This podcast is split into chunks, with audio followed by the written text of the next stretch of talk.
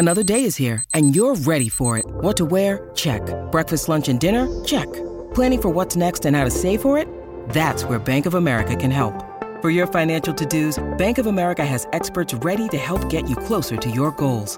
Get started at one of our local financial centers or 24-7 in our mobile banking app. Find a location near you at bankofamerica.com slash talk to us. What would you like the power to do? Mobile banking requires downloading the app and is only available for select devices. Message and data rates may apply. Bank of America and a member FDIC. When you need mealtime inspiration, it's worth shopping Kroger, where you'll find over 30,000 mouthwatering choices that excite your inner foodie. And no matter what tasty choice you make, you'll enjoy our everyday low prices, plus extra ways to save, like digital coupons worth over $600 each week. You can also save up to $1 off per gallon at the pump with fuel points. More savings and more inspiring flavors make shopping Kroger worth it every time. Kroger, fresh for everyone. Fuel restrictions apply. What's up, everybody? Welcome to Bingetown TV. This is Brian here with my co pilot Kyle, and today we're going to be talking part five of the Apple TV Plus limited series, Masters of the Air. At this point, you guys know the drill. I'm going to take this opportunity to re-ratchet over to bingetowntv.com, where you can find pretty much all of our links to our socials, our backdated episodes. We've covered over 50 shows at this point. Usually, fantasy and sci fi is our bag, but of course, we're doing Masters of the Air. So we kind of just do whatever we want, whatever's popular at the moment. What do we have on the back burners? We are looking forward to, in quotations, Avatar The Last Airbender, Yeah. which is dropping this Thursday. We are cautiously optimistic about that, but we will definitely be covering it. More actual optimism is for FX's Shogun, which is just building in anticipation, and early trailers look spectacular. We just wrapped up on True Detective Night Country, which had a pretty controversial ending, as I am reading, but Yeah. I I think the Night Boys were pretty positive about it. And other than that, we're hitting the traders in the background. So that is kind of our mixed bag of what we have going at Bingetown TV right now. And you can find it all on bingetowntv.com. So that's all out of the way. Let's get into this episode, part five here. And I mean, they're called the Bloody Hundredth well i i don't know what else we were expecting but this one was brutal and i was holding out that maybe there would be like this really triumphant episode because we lost buck in the last episode and maybe bucky would have this opportunity to take his frustrations out but that was not the case. This turned out to be quite possibly our worst mission to date in terms of forts lost and and crew members lost and that would be of course the mission to münster and yeah this was a brutal episode it it kind of just had a somber tone from start to finish but it it is what it is the bloody hundredth Yeah, it's tough. It maybe would have been triumphant if it wasn't real life. You know, if it was genuinely scripted to a, a higher degree. Yeah, just very hard. I thought that the way that it was done was very good. I think it obviously the content itself is emotional, but I think also the way that they did things heightened, you know, the level of emotion to it. And this was the first episode that made me cry, which I mean, I'm honestly a little shocked it took us this long, but it, it's just there's not What much to say. could i ask specifically definitely at the end, Croz going through bubble Yeah. stuff was was definitely tough. That's just a hard scene, and, and there's just like a lot behind it that we'll um, we'll obviously get to and talk about. sure Yeah, it's really not much to say, but just holy shit. Well, I, I guess the one silver lining is that our our lone survivor, if you will, Rosie Rosenthal, is is a new face to the group. And if we have our two heroes in Buck and Bucky kind of exiting the fray, a new hero arises in Rosie Rosenthal, and he kind of showcases his ability as as an aviator and and just his his chops and his mettle as as a crew pilot. But yeah, so I guess we do start off the episode with a bit of good news. Based on part four, we had lost not only Buck and DeMarco, but also Major Kidd and Crosby. And per part four, I think they said no, they dropped out of formation over the IP, which usually leads us to assume bad news and they are dead. But no, we we begin the episode with Blakely, Croz, and Douglas, Dougie, our boy Yeah. Dougie, returning to Thorpe Abbott. And Yeah, I mean, was- this was as happy as it got. I mean, you could see, Exactly. yeah, the level of relief when their friends notice that they're back, and we have a really nice Cross and Bubbles moment. We have kind of a, it's funny in the moment when they go back to their hut and there's people there, but it's also crazy to think about. It's like that's how quick they replace you. They had been gone for, I don't know if they say exactly, but it's there's already somebody else sleeping in your bed type of deal. So, yeah, a lot of different angles to this. Yeah, and I think I will take this opportunity to say, uh, I guess you could call it a historical inaccuracy, but I kind of want to just go through what actually happened with the real Crosby. So they did have an emergency kind of crash landing off the coast after the Bremen mission. And Crosby actually did not fly in this mission, nor did he receive the promotion that we see in this episode until November of the following month Whoa. and kind of going along with that bubbles actually what you know bubbles dies in this episode spoiler alert that doesn't happen for another couple months in reality hmm. so a little bit of a condensing the timeline a little bit.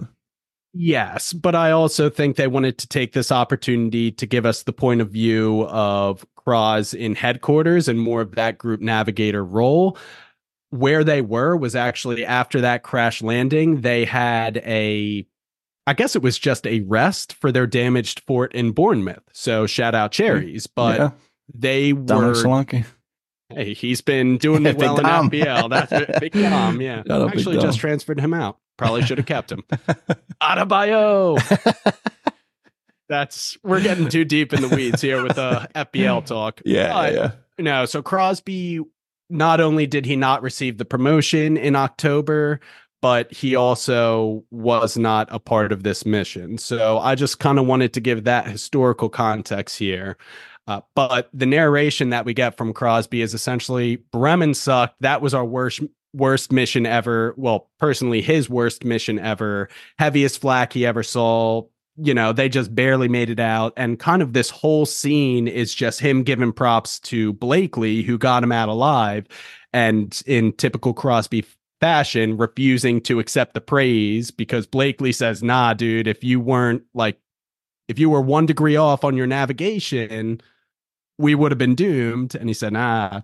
But it, you know, it's it's one of those scenes where you, you take what you can get. They thought these people were dead, so everybody's cheering. They're having a few drinks, and again, going along with the episode, Bucky comes into the room and says, "Yo, Chick Harding is looking for you." And Bubbles puts two and two together because he had just said, "Yo, they're looking to shake up operations." So Bubbles is going back to a crew position, and our boy Crosby is moving up in the ranks and becoming the group navigator.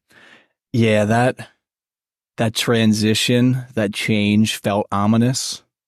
Felt Mhm. like we're setting up for this type of like dodge a bullet, survivor's guilt type of storyline, which obviously comes through in the end, unfortunately, and that kind of seems to be the one of, I'd say, the major themes of this episode is that level of survivor's guilt that's involved. I think it's going to be interesting moving forward. This is just a very high level take at the start of this episode, but just seeing how Rosenthal's crew and Croz deal with the fact that they're still around while things very easily could have been, you know, flipped on its head. And Croz obviously could have still been flying while Bubbles could have been on the ground. You know, the letter could have been sent, all Yeah. that kind of stuff. So, yeah, I just kind of, I just had that feeling when he, they kind of swap positions like that. And I was like, oh, this is setting up for something Yeah. not fun. You know, I'm also interested in what the logistics are now that the 100th is literally down to one fort. I mean, this mission was flown in a kind of a bare bones, you know, they only had 17 forts that flew out. I think only 13 made it. So I kind of looked at the trailer. It seemed like they were in an estate or something. So I'm Yeah. not sure if we're going to get another mission. I guess what I'm saying is I'm interested the logistics of they only have one fort. What do they do trying to kind of rearm themselves and get more forts available? What do the crew members do in the meantime when they're not kind of actively going on missions because they can't with just one singular fort. So, a couple questions. Yeah, it seems like they could just get absorbed almost into another squad. Just in the mindset of Yeah. you know, like like you had brought up last episode, and again seems to be one of maybe the other central theme of this episode is the command's kind of disregard almost for Mhm. the human beings involved and just seeing them as numbers and tail numbers essentially, things like that. So I Yep. wouldn't be shocked if it was just, hey, you know, we've got a mission in two days. You guys are now just part of this. Tough shit. Yeah, for sure. And this kind of early scene, I think it framed it really well because, you know, they're all celebrating that Crosby and Blakely made it out alive. And then they see Bucky enter the room and everybody just kind of drops their voices because everybody knew that Bucky was on a weekend pass. And he's like, boys, you don't gotta. You don't got to do the math on why I'm here right now. We got another mission tomorrow, and that starts all the whispers of "Holy crap, we're they're making us fly out again." just to set the context, it is October 10th, 1943, right now. The Bremen mission was October 8th, and there was actually an a not shown mission to Marienburg that was flown on October 9th, which is southeast Germany, I believe. So that was a It's far. A comparatively long mission. Yes. So that was also an exhausting mission, just kind of painting the picture of these men are exhausted even more so than they would be if they were flying one mission a week. This is the third mission in as many days, and that is a very big sticking point. These men are at their wits' end. Yeah, and the the briefing scene that's right after this, I'm pretty sure it's right after this, is I mean, they're not happy. You know, the other ones, earlier ones are kind of like, woo, like they see the targets and there's some hooting and hollering and things like that. And now it's the vibe is completely shifted. Uh, rightfully so, obviously, but it's it's obviously palpable. Yeah, and that's for a couple reasons. One, like you just said, they're flying their third mission in as many days. They are worn out, but also this is a little bit of a a, a psychological shift in the Americans' philosophy. They are targeting the city center of Münster, and the hundredth will be joined by the 95th and the 390th bomb groups, but again, that city center of Münster. And in the show, they said that they're targeting the industrial railroads, trying to disrupt the transportation of the Ruhr Industrial Valley, whatever. I've been reading on it. The declassified mission notes were that the target of this mission was quite literally the cathedral steps in the city of Münster at and they were targeting noon on Sunday, which is Yeah. exactly when church lets out. I actually read there was an account of one deeply religious pilot who kind of spoke up against his commanding officer and said, I I feel morally opposed to running this mission. And he was threatened with a court martial. So eventually he did fly. But, you know, it seems from what I'm reading, that was something that the United States Air Force took pride in the fact that they were doing these tactical bombing raids on industrial military targets, as opposed to what the RAF were doing and what they highlighted in part two of just the indiscriminate nighttime bombings where they didn't care if they were bombing civilians. And I think they did a pretty good job of showing this from the reaction of the men. Like you said, there was a somber tone during the briefing, but that is the reality of what this mission was, and it was it was very different than what they had been doing. It seems Crank kind of filled that role of that. Yep. The the very religious pilot from real life, the commanding officer in this case being Bucky, who obviously does not give a fuck. The line was, I mean, he's right when Crank says to him, with the, these people that were bombing, they didn't kill Bucky, like or Buck rather. Like this is not what it's about. The other guy says, like we didn't sign up to kill women and children, and Bucky's kind of completely adopted that RAF mindset of it's literally war. Like this is just what it is. There is a quote from the book Masters of the Air. Uh, The real Bucky Egan was celebrating that they were finally starting to target civilians, and he said it it was the ideal mission for someone who was trying to get revenge for a friend. Ah, It's just so tough. It's such it's interesting to think about, but interesting used very loosely. Like I'm, you know, there's not a shred of envy of like their position. Like I, I don't feel that there's a, you know, an ability to judge, you know, Bucky's take on that, you'd have no idea what that would feel like, you know, type of deal. It's just kind of shocking to see.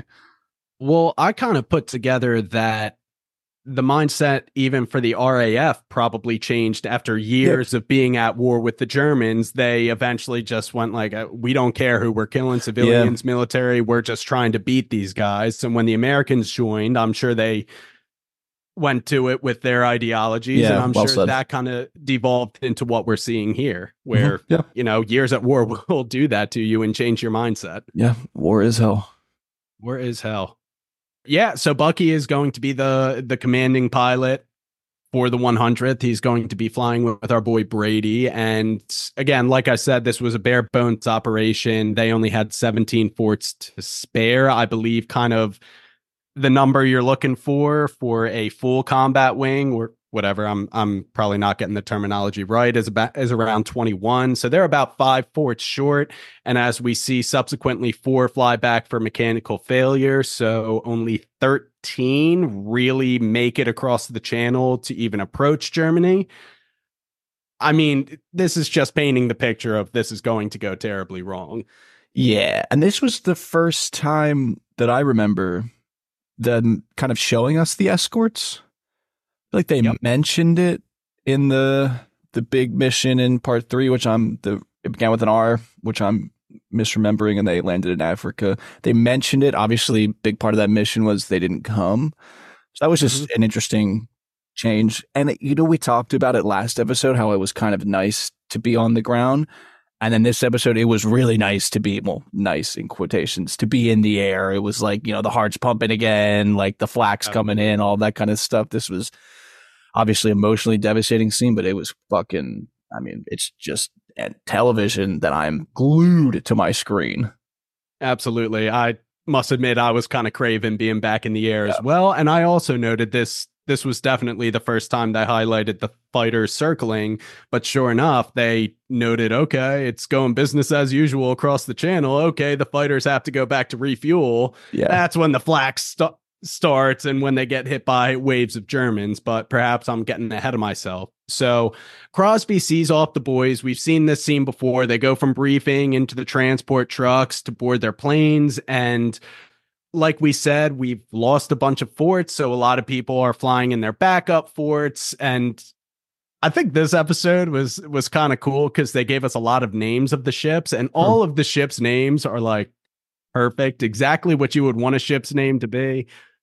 She's gonna got me good. That was that was really that was I mean looking back that's was a, a nice send off almost of their relationship. It, yeah. just was funny. It just brought a smile to both of their their faces. Mm. That was a, a, a good parting, as good as there can be. And he does return the snow globe. Another thing to note is that Bucky insists with Major Kidd that they trade their jackets. And that actually happened. And for the reason that Buck always hated the sheepskin jacket. So he did not like that style. So Bucky wanted to honor his fallen comrade, which the show the research that I do always suggests that this show does a really good job of getting some of those cool details right. That is good. And something like that is I would I would consider that like a layup. Like if they missed something like that, it would seem like an issue almost. Not that I would notice, obviously, but things Somebody like would. that. Yeah, exactly. Yeah uh, similar to the kind of baseball code terminology that Bucky was using to confirm that Buck yep. had fallen. Yep. So yeah, I mean, all our go. It was very hectic, so I didn't really pinpoint who was in what ship exactly. I think the most important one is that Rosie and Pappy wound up in the Royal Flush, which, as we've said, winds up being our only fort to return. There's one called All Our Go. Bucky's ship had a nice hey Adolf, fuck you. Your friend yeah. Buck Clevens painted on one of the bombs. Yeah. So you know, it's just the boys strapping up and and getting ready to go. And sure enough, 17 forts take off to begin the mission. And we get this flash to Crosby, which is kind of just emphasizing what you were talking about with I guess the survivor's grief, but he just said, "Hey, it it, w- it became the hardest part of any mission is when they left, just the anticipation and the waiting because no matter how well I prepared, now that I'm in this role as group navigator, once they were gone, it was out of my hands and I just had to hope for the best and and hope my my boys made it out." Yeah, that's well, I can't I, I would be interested to hear them talk about almost like the contrast because obviously Croz hated flying. It seemed like eh, so it it there's obviously a different. It's I don't know if you could pick one or the other, but eh, I mean it seemed he seemed to imply in the quote that this was actually worse than like the anticipation of getting in the plane, flying, waiting for the flak to start, all that kind of stuff. So I guess you feel you just feel a higher level of responsibility. Yeah, it's also been a common theme that everybody, even when they are taken off of flight duties, they want to be up there with their comrades and with mm-hmm. their men. If if the people around you have to be suffering, you want to suffer with them. I I guess that makes sense. But Bucky did it when he was forced into the oh, I forget what his position was, but you know what I'm talking about. Yeah. Yeah. So air exec. Air exec. Thank you very much. I appreciate that. So we take to the skies and you know like i said they make it pretty much across the channel business as usual. We have fighter escorts circling but we kind of meet up with bucky as he comments that okay we're losing a fourth fort to mechanical failure. So they started out with 17 which is a low number. Now they're down to 13 which is a very low number. And we've learned too that the the lessening of numbers is just they're that much more of sitting ducks. They've enforced. I think obviously it feels like common sense at this point, but I think the show has gonna done a good job over these episodes where we're thinking this already before being shown it. Like we're kind of gaining this level of I want to say I guess familiarity with their plight and their situation before they even have to show us that things are going to go wrong. Yeah, and like I was kind of talking about last episode, without the fighters, I mean, the bombers are meant to be their own defense. So the less bombers you have, the less defense you're going to have. He also notes that as I've mentioned, the 95th and the 390th are the other two accompanying groups. And he also states that they are both a little bit further away than mm. they are. So the formation isn't very compact.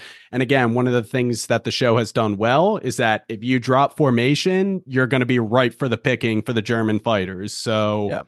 that's just more and more setting the stage that they are at low in numbers and kind of not in an ideal formation to protect themselves yeah, just a perfect storm for a bad time. Yep. So Bucky kind of sends Brady's usual co-pilot to the tail gun, and we have this. Bucky's Bucky's in the zone, so we'll give him a pass. yeah, that's true. He is in the zone. What is was it Dom Mazzetti who carries the water bottles and yeah. it's just like not now, boss. I'm in. It's cheap, but yeah. cheap. I'm in the fucking zone. That's bu- I mean, it's literally Bucky right here. That's literally yeah. Bucky. That's funny. We do get this nice little pre-use check. You know, Bombardier, can I pull the pins? How's the oxygen looking? I do just like I, I get a kick out of all the military garb and them just going through like the basic checks and stuff. It's it's so complex yeah. for someone like me to try and understand, but they're just, you know, routine operations. It's cool. There was I think it was here too, maybe because I don't think it was when they were on the ground. I guess they did it on the ground and up here, but we we got a great shot of like slowly almost like walking through the whole plane. I feel like we got a really good hmm. idea mm. of like scale, how like small it was in certain parts, big in other parts and things like that. That was really interesting. I'll send you a link. I actually saw a really good diagram of what the positions on a B17 are. And I've also, I haven't looked too much into it, but I have heard that people are a little bit grieving about some inaccuracies of okay. how the B17 is being portrayed. So maybe for next episode, I'll, I'll be sure to do a little bit of research on that. Though I digress. So, as it always does, the flak begins to start. Immediately, they lose two more people. Lauro and Stymie are down, so 13 becomes 11 forts remaining, and they still have three minutes to the IP, which doesn't seem like a lot, Yeah. but boy, is that a lot. Yeah.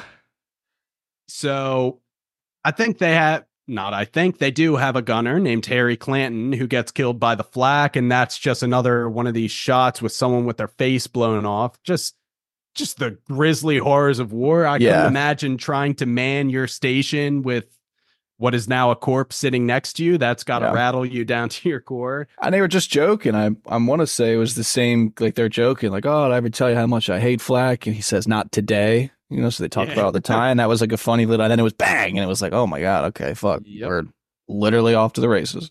Yep. Yeah, And you know, if you hate flak, you're gonna hate when the flak slows down even more because that means the fighters are coming. And sure enough, this was I feel like the show made a point to show that this was just an absurd amount of enemy fighters that were coming at them. And the research I've done on this monster mission was there were hundreds of fighters just wave usually it's the fighters come in and then they peel off and they have to circle around for another attack run but they just had wave after wave after wave after wave that would just like pierce right through the formation uh, first-hand accounts said that they were flying so close to the to the forts that they could literally pinpoint the scarves of the enemy pilots from their cockpit Oh. which i think the show actually purposefully had that slow mo of a Mhm. fighter going by where you can really make out the pilot.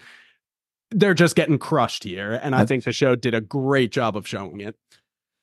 I just can't imagine. I this this episode was obviously. So we've talked before that I am. I'm not the best flyer in general. I was legitimately like feeling it in my toes, like my gut, like I was having a physical reaction hard to this episode and it got worse as this mission went on and uh, it was just like it's just crazy to watch and it's crazy that this is all real like this all happened like you're saying it based off of first-hand accounts i just cannot imagine having to do this and go through this It's absolutely insane. This episode, actually, my roommate popped out into the room and sat down for a cool half an hour. He was like, "Hambone, no!" yeah he was, he was getting tough. really into it. yeah but yeah, so pretty quickly, Brady tries to give the ship to the bombardier as they're approaching the IP, but and I'm sorry, Brady is the co-pilot to Bucky. If I haven't mm-hmm. said that, so we're talking about the same plane. They lose two more engines. He can't keep this thing level, so they sound the bailout alarm, salvo the bomb, shoot the Norden bomb site. They do that song and dance with Bucky having to leave the the wings lead in the formation. Crank actually takes the lead here. The remaining crew is able to successfully bail out. And then we actually have this moment with Bucky and Brady who are trying to pull rank on each other. Brady says, This is my ship. You go first. Bucky says, I'm the senior officer. You go first. Bullet holes go at their feet. Bucky says, I'll be seeing you, John.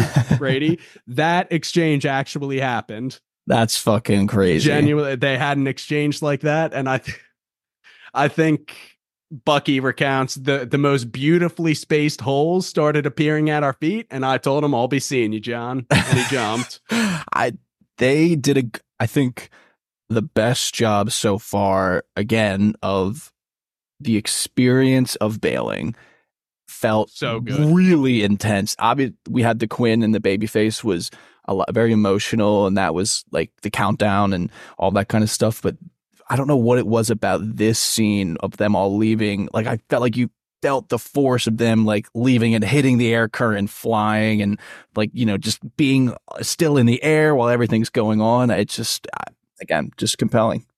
i think this one happened very quickly which kind of helped with the intensity of the scene where in part three or part two whenever they highlighted it was kind of a more longer drawn out sequence i thought we were going to have another babyface situation when our boy got Oh my God. by his back harness and he's like just freaking rip the the release just So he- screaming his head off. Yeah.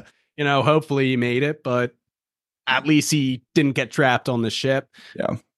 but Bucky does successfully land on the ground and he is now stranded in Westphalia, Germany. And that's really where we leave Bucky for assumedly a later episode. Yeah. Honestly, good luck to Westphalia, Germany with the uh the zone that our boy Bucky is in right now. Yeah, true that. Yeah. So- want to be them. After Bucky makes it to the ground, we do return to the air where the rest of our POV for the episode is going to be coming from Rosie Rosenthal. And eh, I Rosie they're just showing his mettle as a pilot. I Yeah, mean, in the, man. face of this craziness going on around you, he is telling his bombardier to hold off on dropping the bombs because he's waiting for Crank in the lead to drop them. All of his crew is just like, dude, drop the freaking bombs. man. Yeah. we're good, and let's get the hell out of here. He's keeping his composure. Sure enough, the lead does drop their bombs, and then we do have a successful bombs away. And you know, we've said it before. It must be the smallest of silver linings that these missions are successful in hitting the IP, and it does look like they absolutely clobbered the IP. it was awesome the way because they so they showed us earlier and we just talked about it earlier where crank was having a lot of philosophical trouble it seems with this mission. The timing on sunday the cathedral the residents i guess you could say all that kind of stuff. And to then have you know he becomes the lead and then we have it from rosenthal and his crew's perspective of waiting for crank to drop the bombs and you know that he has to give it so we're waiting and we're waiting and we're waiting and it's like is he really going to do this after we just lost all these planes? Like is it is that actually going to be how this mission ends and then they drop and it was like ooh okay Chain of command, man. yeah it was we've, well we've done talked about it before, but very intense scene for sure. But we do get bombs away. And actually, we didn't say it. The one dude took a piss in what looked like a condom, threw it out, and was just like, bombs away, boy. they do i mean it, there's just at the end of the day it is just guys in their fucking early 20s just Guys being dudes. yeah that's really what it comes down to i guess For sure. oh, that's funny Right after bombs away, we do have our boy de Blasio gets hit bad in the tail. He's gushing blood out of his leg, but he is going to survive. The flak stops again, which we know what that means. Just more hordes of fighters coming in. But before the fighters come, we do have the calm before the storm, and Rosie starts humming a song called The Chant by someone named Artie Shaw. And this is to just calm the nerves of the crew, just reel it back in, boys. Kind of one of those things where you need a leader to be a leader. And that's Yeah. just okay. Let's all focus up. Let's realign ourselves. yeah he's a beast You need a leader. Yeah. Honestly, if you don't have someone who is composed in these situations leading you, like, what can you do? that's what i was thinking in the scene where bucky hops off of the jeep and trades the jacket not i wasn't a thought of a commentary on he's a bad leader for doing this but that i was just the wheels were turning in my head thinking like he is still a young guy who is in this emotional place but he is still like their commanding officer so just having to to kind of be pretty much be forged in this crucible as a human being at the ripe tender age of you know i i don't know what age he, bucky is specifically rosie is specifically but you know young 20s maybe there are they even 20 some of them? So it's just i mean we know that lemons is 19 it's just it's just unreal to think about. Agreed. It, uh, it's hard to wrap your head around for sure. I, Yeah. I feel like we say that every episode, but it still it still reigns true. Yeah.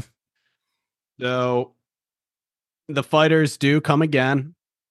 She's gonna well, excuse me, Crank's fort catches fire and then it rams into She's Gonna and they both explode. So our lead's gone. She's Gonna is gone, which is Bubble's ship, unfortunately.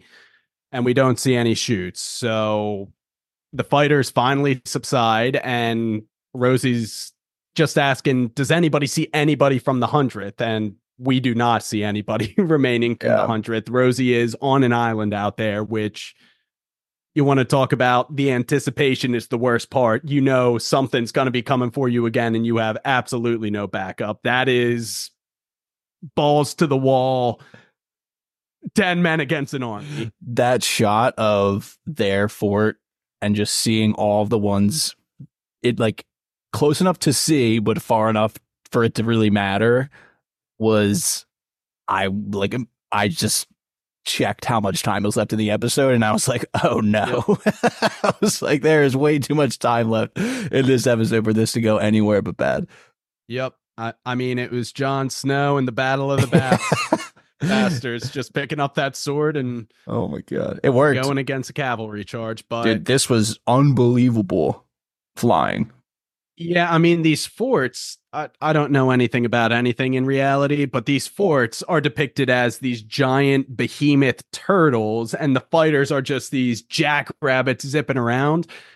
From the research I'm seeing, Rosenthal did take similar evasive actions like is depicted in the show. Like he he did some piloting to get his boys out of there and it seemed like he put his gunners at advantageous yeah. positions to be able to return fire and I, if you don't have a defensive formation that's i guess what you got to do yeah i mean you got to go on the offensive get it's just it was crazy when he's telling them hold on and then we get the shot of the gunners in the back and they're just holding on to stuff and they're just going sideways and we're looking through the window and it's straight down and they're just popping the guns off and I, I would have been puking everywhere.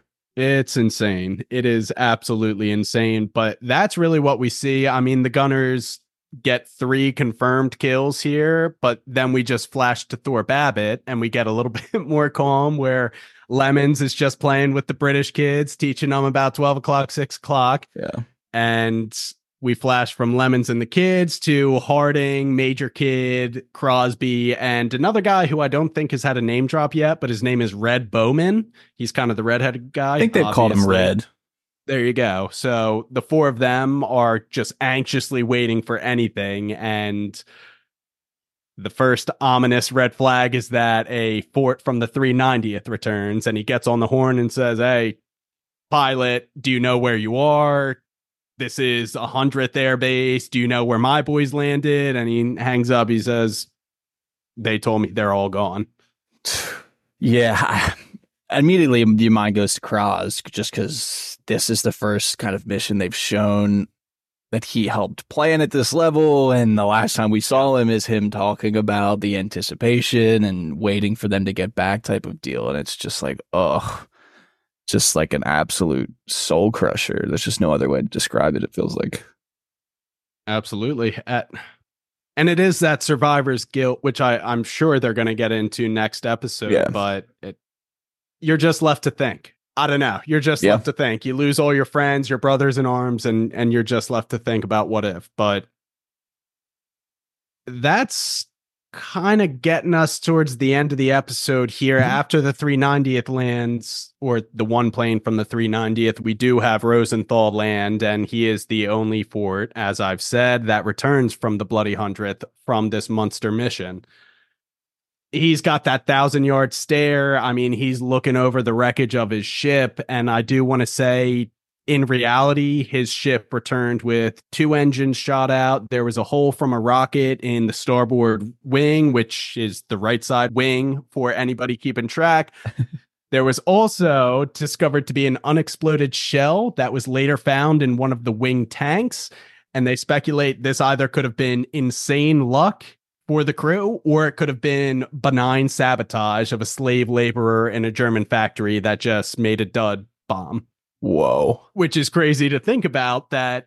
Whoa. That's doing your part in the war effort. You are yeah. just being forced by the Nazis to make bombs. You're just.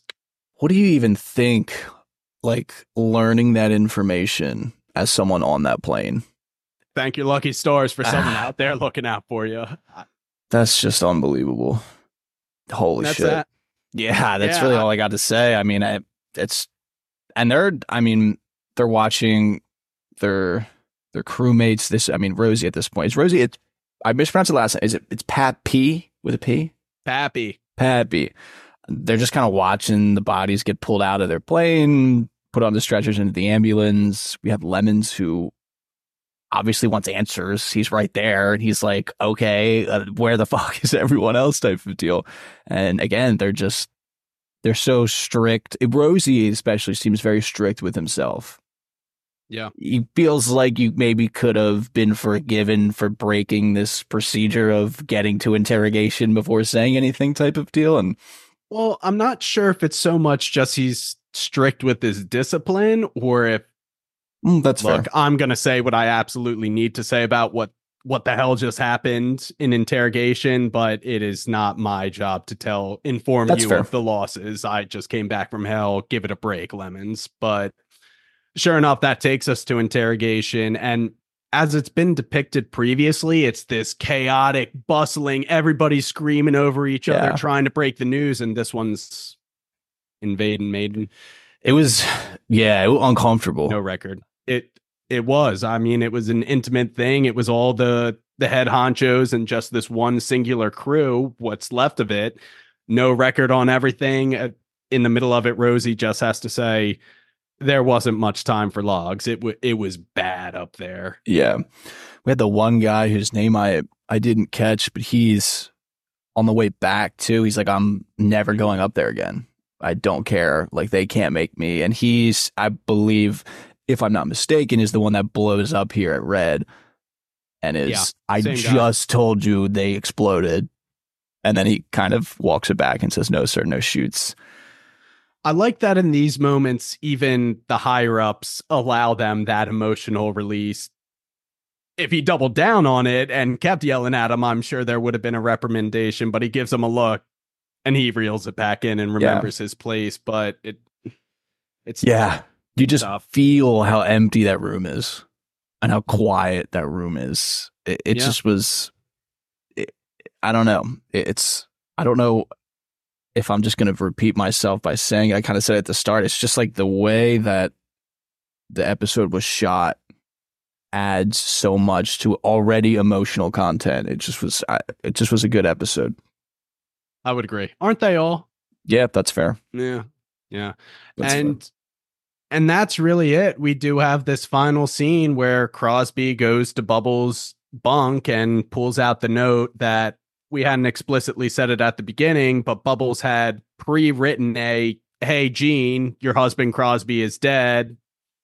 Best to hear from me." But Crosby reads the note, and it's it's it's very well written. I I mean, he starts it off by saying, "You already know this, but Crosby is my best friend in the entire world." You know, it, it's just it must have felt so unbelievable to have that letter like how emotional is that that and i i don't i hesitate to use the word lucky because of the situation Yeah. but to know that your best friend wrote that letter in the same mindset that you're currently in and to be able to have that letter and like there's no reason for him to kind of like it had been a lie type of I don't know if I'm saying these things the right way. It's just I don't know that concept, that idea, I think really got to me and what made me very emotional watching this episode.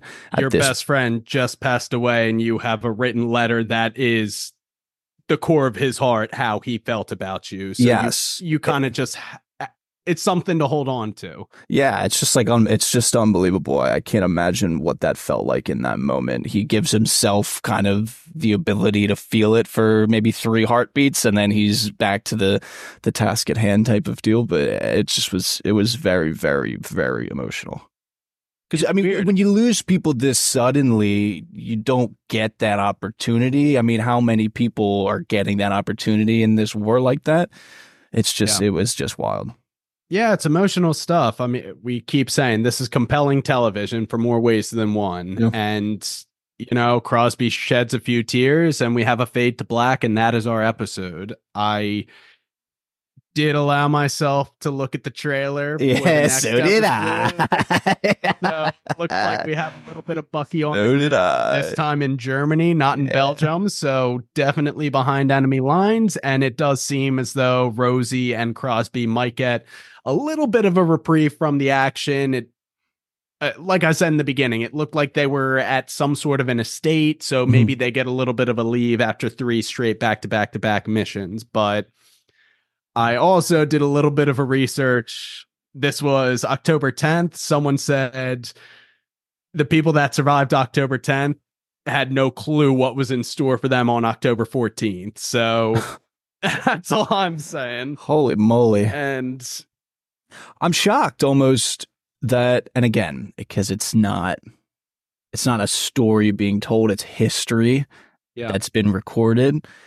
It's just that we were excited about the Quinn and Bailey storyline and being on the ground type of deal. And we just have more of it now. So we'll just see. I'm just interested. This is to say, I'm interested to see how the next episodes break down, like how much time is given to each of Story these storylines. Because we know at this point, we've got potentially four. You know? Still going to be in the air. I think we're going to get Buck in the Stalag. We're going to have Bucky on the ground in Germany, and yeah, Bailey and Quinn making yeah. their way back to England. So and we have Croz. I mean, I don't know if you're counting Croz and Rosie as in the air, but I mean, that's true. That as yeah, it's just we'll see it. We'll see. We got what? We got six, seven, eight, or is there going to be nine? I think it's eight. Okay. I could be wrong, but I think it's eight. I don't All know. Right. This this show is already evolved into something very different than mm-hmm. what it was at the start, and I'm still interested and intrigued with where with where they're going to take it. But yeah, I'm really excited to for this like psychological exploration of Croz and and Rosie. I'm just sure. interested I, in yeah. There are only two left standing, which is which is crazy to think about. But I don't know. You got any late hitters or Shall we call it an episode? No, I think that's the ball game on episode five, at least. It's just hmm. good, man. I will say it a million times if I've said it once. It's just fucking great. I really like it. Every it time is. I click, I click play. I'm like, okay, this is about to be 50 minutes of just exhilaration. Yeah, and I will say kudos to Apple TV. They are becoming if HBO is still number one, or Max, sorry, Max is still uh-huh. number one. Apple TV is right. They're two for me, yeah, catching their tails, and yeah. Netflix is a basement dweller because they are the worst. And when yeah. you see a trailer for something Netflix, you're like, that is a Netflix production, and it looks like crap. And and again, I'm just a week to week type of guy, so Same. I'll enjoy that we get one of these a week if it was just pushed out all at once, I don't know. For me personally, I'm just more of a fan of this. And I think I saw something that it was the the highest or like the best performing original series for Apple ever. I wouldn't doubt it. I mean, yeah. they had the brand recognition already with Band of Brothers and the Pacific. People loved those shows. I'm sure they got a lot of people to subscribe just for this show. Yeah, I saw it on Twitter and I like totally liked it to save it for myself and then like a dope just didn't think to have it up or anything. But i'm pretty sure it's something like that. It's like their best performing or most successful original. I don't always peruse apple tv but this is the first time i've seen anything in their number one slot other than ted lasso. So it mm, seems like fair. this is definitely like you said yeah. performing very well for that and ted lasso probably was more of a build up not like an oh, instant definitely. smash type of deal. So yeah, same thing with Severance. Severance is popular kind of now afterwards, things like that. So Black Bird was fantastic as well. So if you want to keep going on Apple TV, was that Taron yes. Egerton? Yeah, Eggsy. Guy? Eggsy. Yeah, yeah, Eggsy. yeah. That was he a has, fantastic show. He has a Tetris movie mm-hmm. out too. I would like to watch that. Yeah. Just another thing I haven't seen. Add it to the list, baby. All right. Part five. That's all I got. Yeah. That's all we got. Yeah. As always, if you like what you heard, give Bingetown TV a follow on Twitter and Instagram. Visit us on bingetowntv.com and subscribe to our show on Spotify, YouTube, the Apple Podcast app, or wherever else you may find your podcast. Once again, we are Bingetown TV, and thanks for listening. You're listening to the Geekscape Network.